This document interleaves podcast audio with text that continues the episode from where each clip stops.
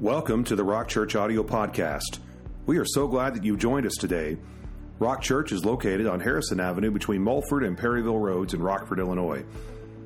Now let's join Pastor Jared with today's message.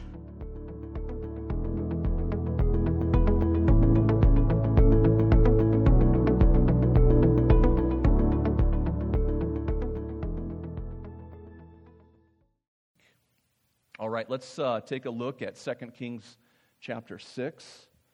The context of uh, the story that we're looking at uh, is in verse 8, and it goes all the way through verse 23. But for the sake of time, I'm going to read verses 14 through 17, and uh, that will give you the heart of the matter, and I believe it will sound very familiar to you. So let's read that, and then let's dedicate this time to the Lord. Therefore, he sent horses and chariots and a great army there, and they came by night and surrounded the city. And when the servant of the man of God arose early and went out, there was an army surrounding the city with horses and chariots. And his servant said to him, Alas, my master, what shall we do? So he, re- so he answered, Do not fear, for those who are with us are more than those who are with them. And Elisha prayed and said, Lord, I pray, open his eyes that he may see. Then the Lord opened the eyes of the young man, and he saw, and behold, the mountain was full of horses and chariots of fire all around Elisha. Lord God, we thank you for your word this morning. We thank you that it is alive and active, it is powerful it is effective in accomplishing the work for which it has been sent. So, Lord, in these remaining moments that we will share together, we humble ourselves. I pray, Lord God, for a clarity of thought and an ability to receive that which is in your heart for us today. So, Lord, open our ears to hear what the Spirit is saying to the church. May our hearts, Lord God, be free, Lord God, to incorporate and apply that which we are about to discover. And we pray for you to be at work in each of us. And we thank you for it now in Jesus' name. Amen. So, the story that we just read is a historical event that took place. Um, I, I, I say that very intentionally because sometimes we throw around the term Bible stories, and that may imply truth or fiction. And I want you to know this morning that as we look at this uh, event in the life of Elisha and his servant, that this is actually something that took place. It's historic. It is something that speaks to us today because it is not a fable or a fairy tale, but rather it is the Word of God being brought to us so that we can learn something about our God, and then specifically here, how to stand uh, in the midst of uh, adversity and trial, because that is the essence of the story. We see an event where an army gathers against the prophet and his servant, and, and uh, they find themselves in a place of needing to know how to respond. So we have one story, one circumstance. We have two individuals and two completely different responses. And as we look at those responses, we can discover and we can find within our own hearts the way that we are supposed to respond when things of life gather against us. Because you know, you may not have found yourself in a place where an army was gathering against you, but guess what? there are moments in time where life gathers against you, and there are things that take place that want to challenge our faith. They want to challenge our view of God. They want to become heavy burdens upon us so that we become very narrow in our focus and not faith filled and knowing and seeing and believing that God is able to respond and to move on our behalf. So, that in essence is what we're going to do. We're simply going to take a look at the two individuals who are in this story. We're going to take a look at their response, and then we're going to see how it educates us in regards to standing firm when things gather against us. So, let's just begin there. Let's look at the two people that we find in this story. Two different people, the same experience, two different perspectives. The first one is Elisha. Now, that is probably a name that you are familiar with. Elisha was a prophet of God. He was a student of Elijah. I know sometimes as I'm reading the Bible, sometimes I, I inadvertently transpose those two guys because their names are so similar. And uh, I think I've even been guilty of saying that Elisha did things that Elijah did. Have you ever found yourself there? Yeah, so these two guys, Elijah and Elisha. Elijah was an original prophet, Elisha was his student, and um, he, he took on the mantle of Elijah. And Elisha's calling, his role, his function as prophet was, was one where he was responsible for bringing the word of the Lord to the nation so that they would turn away from the false gods of the countries around them and devote themselves to the one true living God of Israel. And he finds himself in the place that he is at in 2 Kings chapter 6 because he is effective in that office. You know, sometimes um, sequels are not as good as the original, right? So we might think that Elisha is a little bit lower than Elijah. But Elisha was effective, and he was renowned, and he was known to be a man of God who God spoke to and who God used to accomplish God's purposes. And that's exactly the reason why he's surrounded by an army right now.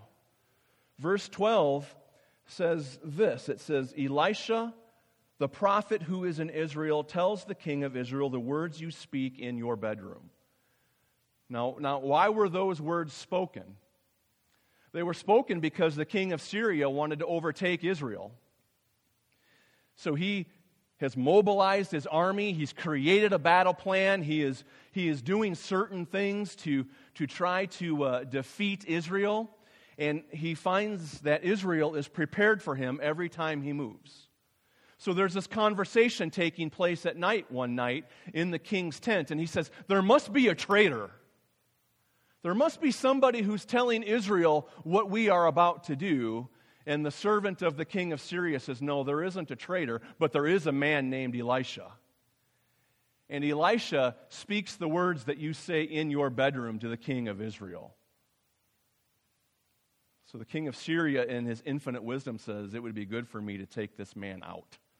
He finds out where he is, he mobilizes the army again, and he surrounds them. So Elisha is uh, a, a prophet of God that is known for his ability to hear the voice of God and to help his nation. And because of that, and because of his experience, as he sees the army in the morning surround them and gather against them, his response is this He's filled with faith and he recognizes that God is his deliverer. So he's not just sizing things up by what the natural eye can see, but he is standing on his experiences with the Lord and the faithfulness of God and how it has been demonstrated in his life. And he sees the army and he just says this He says, I know that God is my deliverer. That is not the place that the servant found himself. The servant responds to the same experience with a different response, and his response was this He could see the danger, but not the deliverance. He could see the danger and not the deliverance. In other words, the servant of Elisha was seeing only those things that stood in front of him. And as a young man, he had not had those experiences that were filling his heart with faith. And he responds in fear. And he responds in a way that says, Oh my goodness, we're doomed. his heart was just kind of filled with angst. And I want to say this about the servant don't look down on him. You know, don't you do that sometimes when you read the biblical stories? You say, Yeah, I want to be like Elisha and not like the servant, but the reality is, is sometimes we find ourselves kind of like both. And the, the servant is an example to us of how not seeing the things that gather against us with faith can constrict the response of our heart. He had kind of a tunnel vision, and he's probably saying some things like this to himself Well, um, I've never experienced anything like this, and I don't have the resources to deal with this. This must be the end. Or he might have said something like, This is a fine mess I've gotten myself into. Maybe God has abandoned me. Sometimes we respond the same way. When we look at only the circumstances, we're not filled with faith, but rather we become filled with things that hold us down. And the reality of this story and why it should encourage us is this Elisha, as the wise prophet of God, did not um, look down upon the servant, but rather he recognized it as a moment in time that was going to provide the servant with a greater revelation of God's power and ability. And because of that, he didn't turn away from him, he didn't put him down, but rather he shepherded a process that built the young man up. And you know, we find ourselves there periodically. So, those two individuals in this one story with their different responses, it's not unique to that moment, but it is something that still happens today. And in fact, I believe it brings a question to all of us this morning. A question that we have to process, a question that we have to reconcile within our own hearts. And, and I'm going to give you that question, and it's, it's a little bit long and a little bit lengthy, so hang with me here. But I believe it's going to hit home. This story in Elisha's life asks us this question. As we live in an ever increasingly complicated world that is growing in its opposition to the church and the work of God, how have you been responding to what is going on around you? Have you had an Elisha response? That is endeavoring to open the door to faith in what God has done and what God can do? Or have you had a servant response that was only seeing the reality that was standing right in front of you? Or maybe you have had a little bit of both. I believe that no matter how we answer that question for ourselves today, God wants to just move us forward. You know, this question, what is God doing in our day, in our hour, and how can we be a part of it, is something that our leadership has been praying through. It's been a part of the reasons for the, the, the day retreats that we've been doing here recently. And it is something that we all are having to reconcile because this is a new season. The world has changed around us.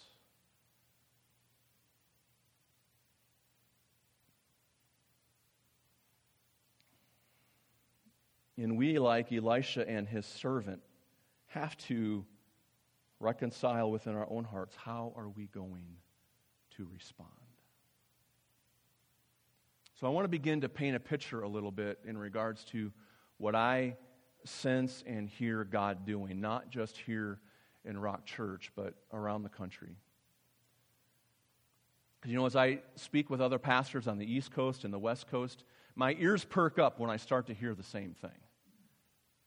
And I've been hearing that to, to some degree. And I believe it, it begins to, to, to open a window for us to see what God is doing in our day so that, so that we can respond in partnership and in faith and be a part of it. I don't have the whole picture, but let me tell you what I know. And it begins with this God is in control, and He is at work. God is in control, and He is at work. I don't doubt that for a moment. His faithfulness has been on display in such an incredible fashion over these last six or seven months that it just reminds me that we are not alone. He is still the Lord of the church, watching over his people. But a part of what I believe he is doing within the church is this. I believe he's preparing the church to function outside these four walls more than we are used to. To, to sum it up uh, in a simple phrase, and I think maybe I think Amy Orem uh, mentioned this on Tuesday night in our, our elder and deaconess meeting, but it's, it's a phrase that I believe just kind of quantifies what God is doing, and it's this it's not outside in, but it's inside out. Here's what I mean by that the, uh, the church in, in North America has gone through a season in time where an awful lot of what defined us, an awful lot of what we did, and an awful lot of where we spent our time and our energy and our resources was right here in this room.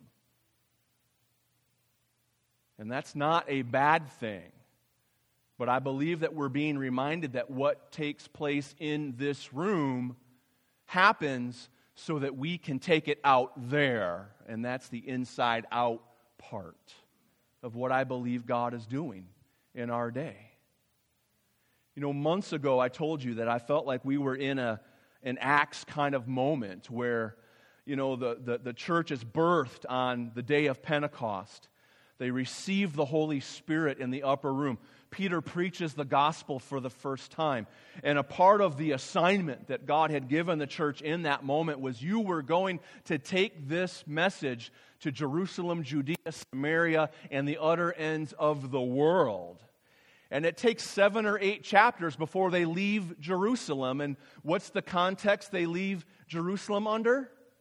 It's persecution and trial and difficulty.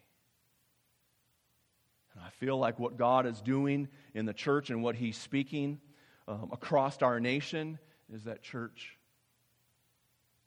When you gather together to worship me, that is a great thing, but that is something that you are not called to keep to yourself.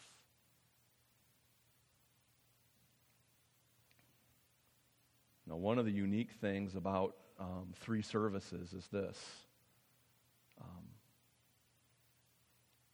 most of the weeks, the messages get a little bit better as they get preached. You get a little bit of time to have it settle in. You get a little bit of time for other thoughts to come your way. And you're going to get something that uh, the other two services didn't get. Because I felt in between the services, just as I, I kind of um, went over to the other building just to get, get some water and and uh, just kind of reset and get ready. I just felt like the Lord said to remind everybody this hour that we are called to a childlike faith.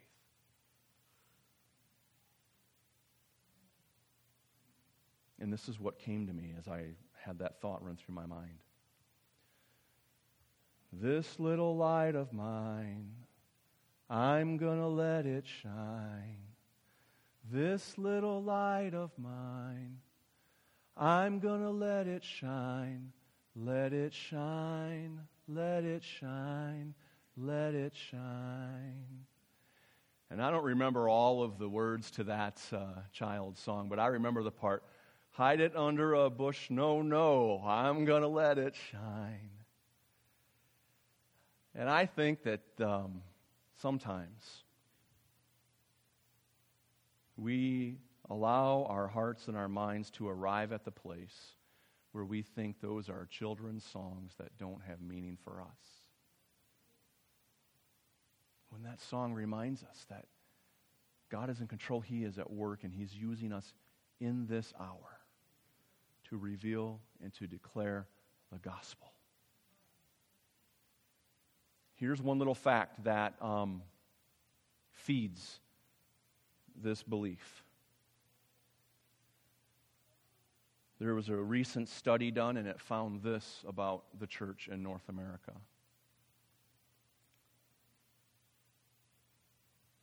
People share their faith when they are young in Christ, but after they've been in church for a long period of time, not so much.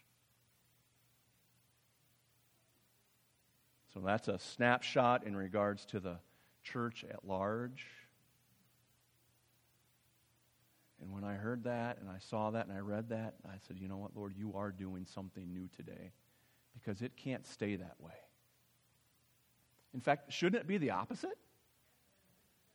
That the more you know Christ and the longer you've walked with Him, the more you have to share. So, God, help us in that. Sometimes things gather against us and we get this tunnel vision. It just becomes about what we see in front of us and not about the greater work that we have been called to be a part of. And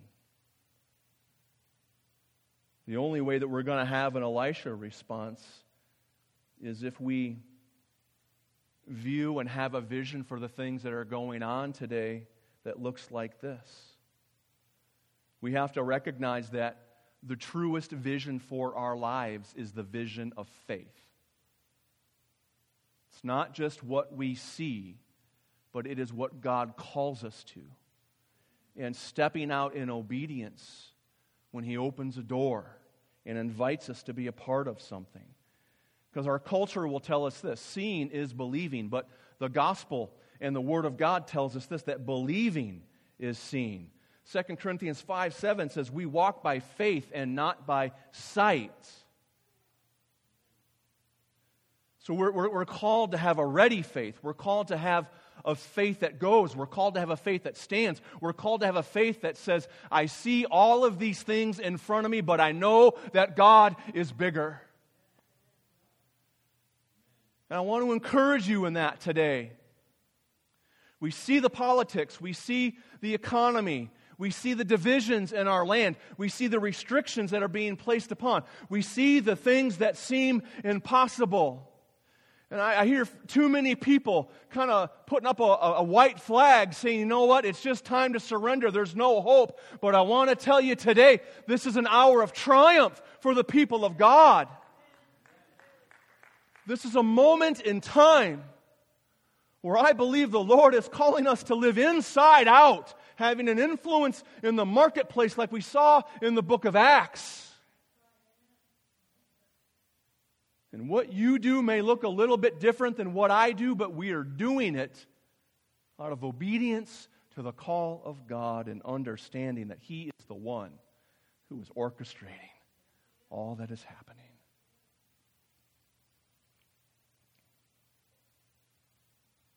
So, the truest vision for our life is that we walk by faith and not by sight. We live in a culture that wants to sell you a, a vision and a plan for your life. And it involves all kinds of things. There's, there, there, there's no lack of opportunity or options. I just want to tell you today, church, don't take the bait. Don't take the bait. Elisha's example to us is, is one that, that calls us to lift our eyes and to see the greater work that God is doing. And that is not a that is, that, that, that is not a unique the call to have our vision lifted. You know, in, in, in this story, we see it with with the, the, the, eyes of the servant being opened. And, and, and where were the armies of the Lord and the chariots of fire? They were surrounding Elijah on the mountaintop. So the, the servant had to look up. He had to look up above the armies that were standing in front of him. His vision was lifted. This is a work that God does within us. And Paul wrote to the church in Thessalonica when men say peace and safety, Look up, because your redemption draweth nigh. The psalmist wrote in Psalm 121, the pilgrim psalm. It was a, a, psalm that was written for those who were journeying to Jerusalem to partake in Passover. And there was this reality that as they came from the places that they lived and they saw Jerusalem, they saw Jerusalem up on a hill, and they knew that the journey from there to Jerusalem was filled with danger. Was filled with wild beasts and robbers and things that could inflict injury. So, as they looked at the reality in front of them, they knew that if they were going to make it from point A to point B, they had to lift their eyes. And the psalmist writes, I lift my eyes up into the hills from whence comes my help. My help, it comes from the Lord, the maker of heaven and earth. There was a raising of vision there was a, a renewed focus on the Lord as danger presented itself. And as they pilgrim to Jerusalem, enter into the Passover celebration, As they sung that psalm, they were reminding themselves when the Creator is on my side, I don't have to fear anything created. No beast, no robber, no terrain. I proceed forward to that place that God has called me to. Let's lift up our eyes. I think this essentially is what Elisha was helping to facilitate in the life of his servant.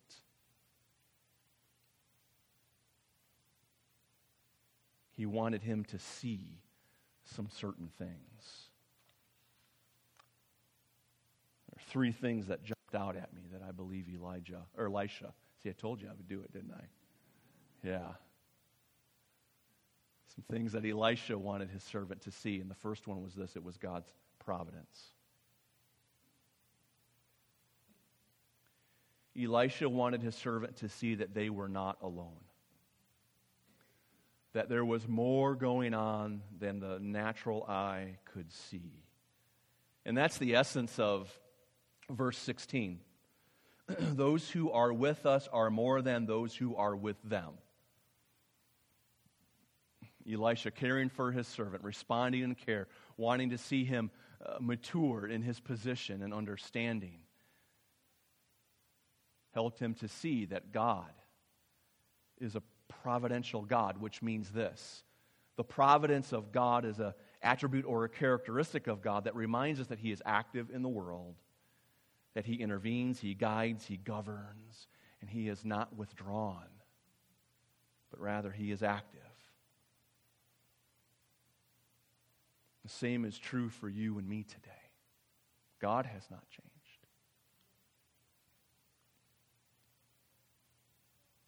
So, like the servant, let's see a bigger picture of God as we live in our day.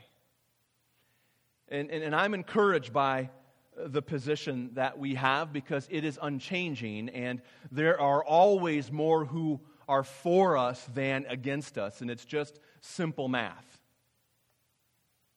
When Lucifer fell, how much of the heavens went with him? One third. What does the simple math tell us? Two thirds are on our side. I like that. I like that. You know, there is a, there is a resource from heaven that is two to one compared to what can come against us. We should be confident.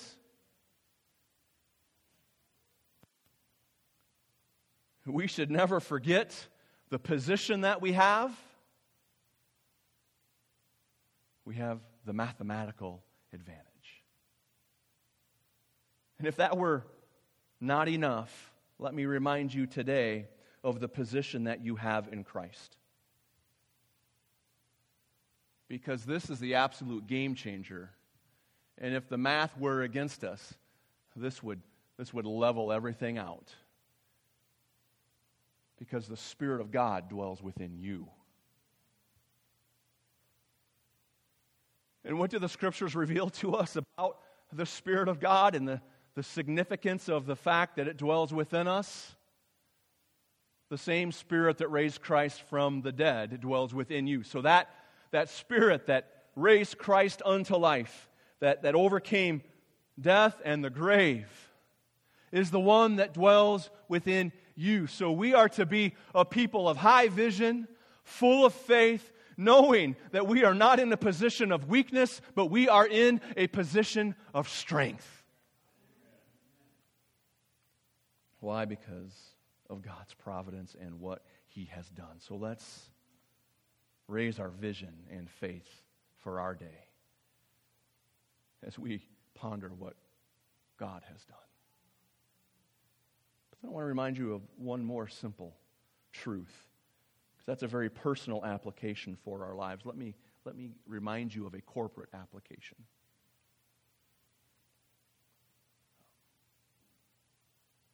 The church belongs to God.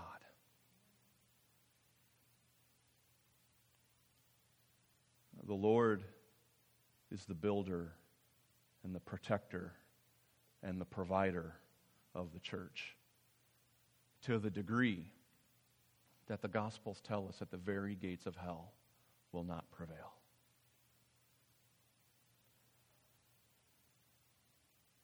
So, what does that mean for us corporately and as a body? Well, it means that we win. and we should expect many victories until the final victory.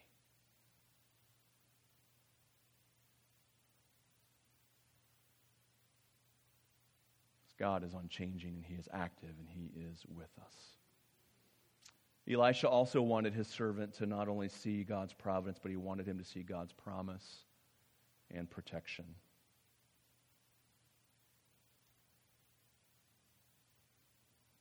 The protection of the Lord was something that I think the young man wrestled with because we see in verse 15 he answers he asks this question what shall we do?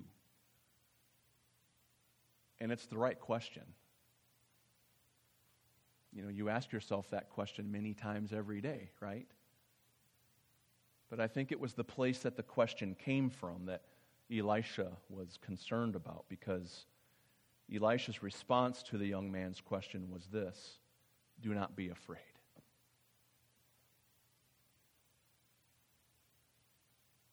And, and in that response, it, it initiated a series of events that were going to reveal God's protection for his people.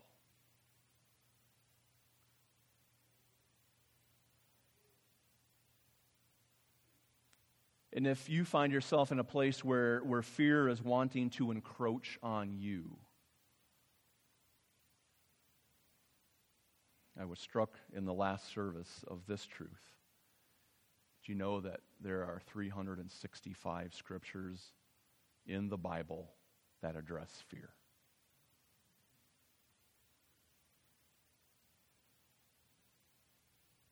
So the Lord, in His infinite wisdom, knew what we would be dealing with. And He literally has given us a promise for every day of the year to help us overcome the encroachment of fear in our lives.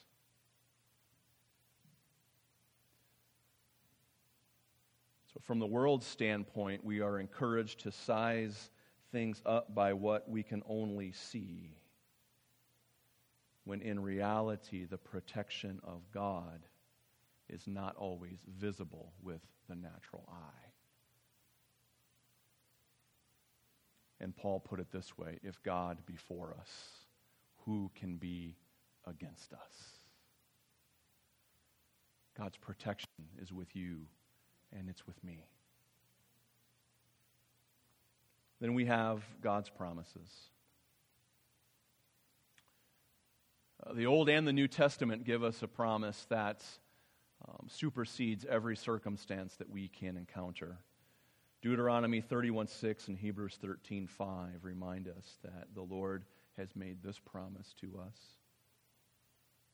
I will never leave you or forsake you. We've sung about the promises of God today. We've preached on the promises of God recently. We consistently share things one with another that remind us of the promises of God. And what is the reason for that? Well, when the promises of God are not an active ingredient in our life, we tend to kind of look at the things in front of us this way. But when we understand God through the promises that He has made, we see the big picture and our vision is expanded and it is increased.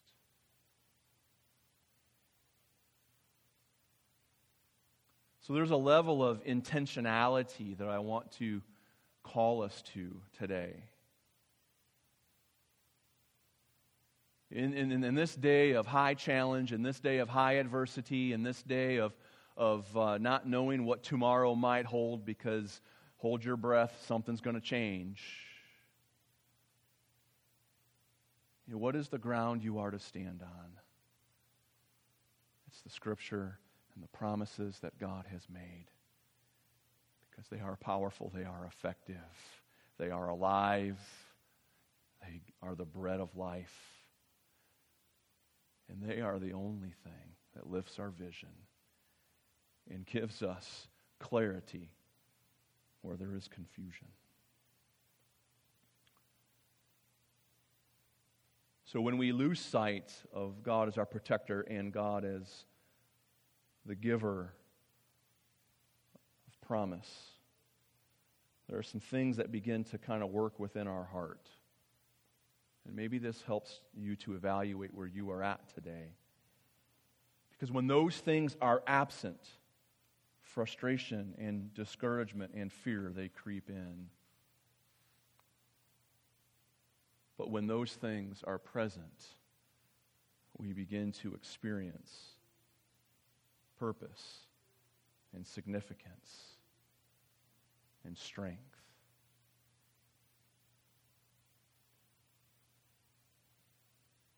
So, as we ponder that, I want to give you a question that we will close with. And it really is just a question that is meant for you to kind of evaluate and examine your own heart. And that question is this When you look at life, what do you see?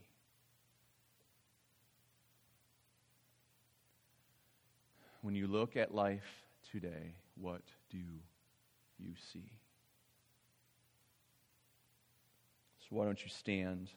Why don't we humble ourselves before the Lord and bow our heads? And um, we're just going to kind of create a moment for you to answer that question. You know, maybe all learn to, to, to, to walk and to live like Elisha, but if it's a mixed bag right now, or if you're just kind of going through some conflicting things in your heart,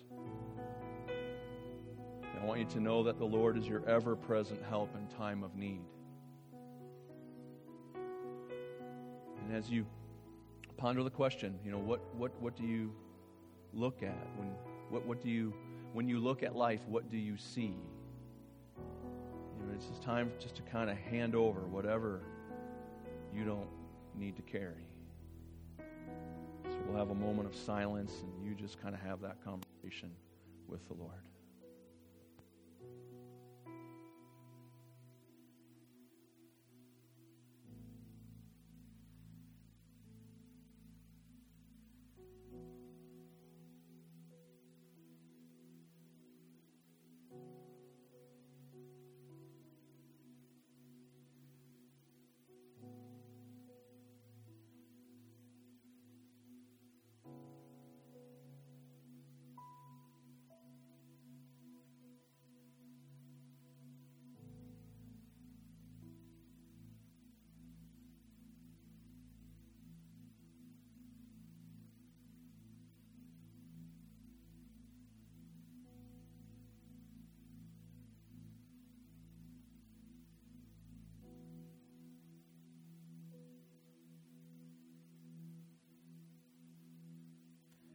As we kind of ponder that question, let's make our anthem uh, the chorus to the song that we've already sung. Pastor Marty, just lead us in uh, the chorus, I Need You More. And let's just let that be our declaration of dependency on the Lord as we look at how we have been facing life and the things that have been in front of us.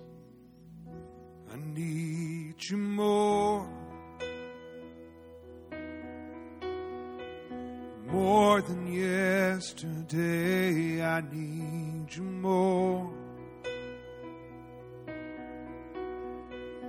More than words can say, I need you more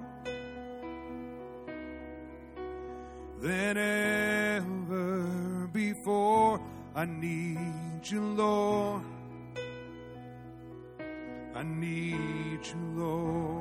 Again. I need you more.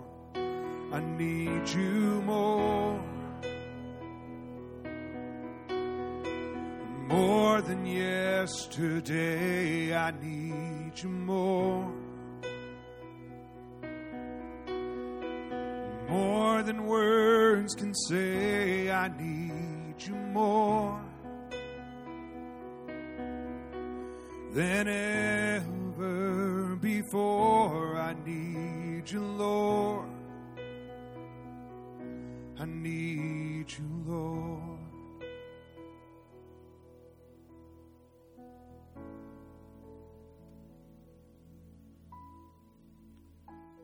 Lord, we are dependent on you.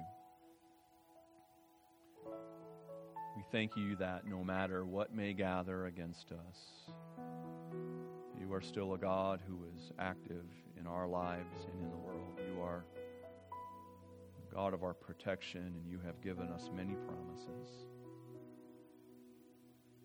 Lord, I just pray that as we, we ponder this story of Elisha and his servant, Lord, that we would, uh, we would move in the direction of having increased faith and greater vision. May anything that would stand in the way of that, Lord God, be identified, and may you shepherd us and help us, Lord God, to eliminate those things. And Father, we thank you that you have placed us here in this day and in this hour. And I pray, Lord God, that we would, for such a time as this,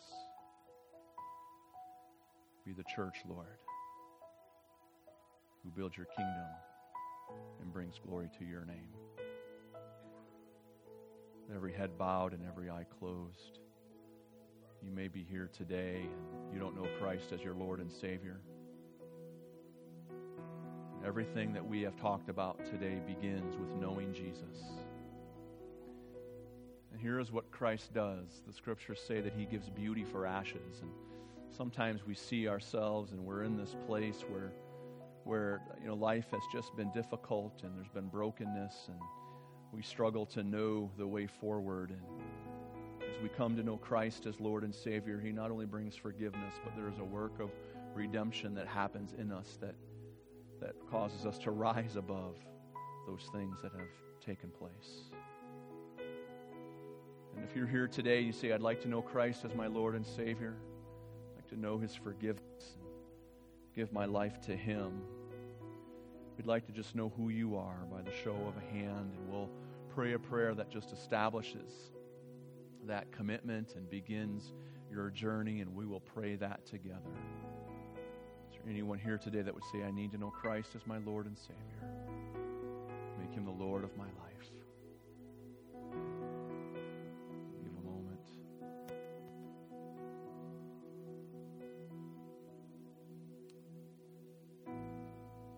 Lord, we thank you for the time that we've shared together this weekend. Lord, I pray now that as we go, may your blessing rest upon your people. May your grace and your peace go with us. May you watch over us and keep us. And may you bring us back again safely very soon. But between now and then, Lord God, may there be many opportunities this week to share the good things that you have done. And we thank you for it now in Jesus' name. Good to see you today. God bless. As you go, encourage one another on the way out. And um, we will look forward to seeing you soon and worshiping together again. God bless.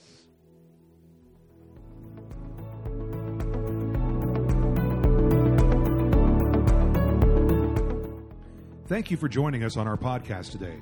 We hope this has been a blessing in your life, and we look forward to having you joining us in person for a service soon. Our service times are Thursday nights at 7 o'clock and two services on Sunday morning at 8 a.m. and 10 a.m. God bless you.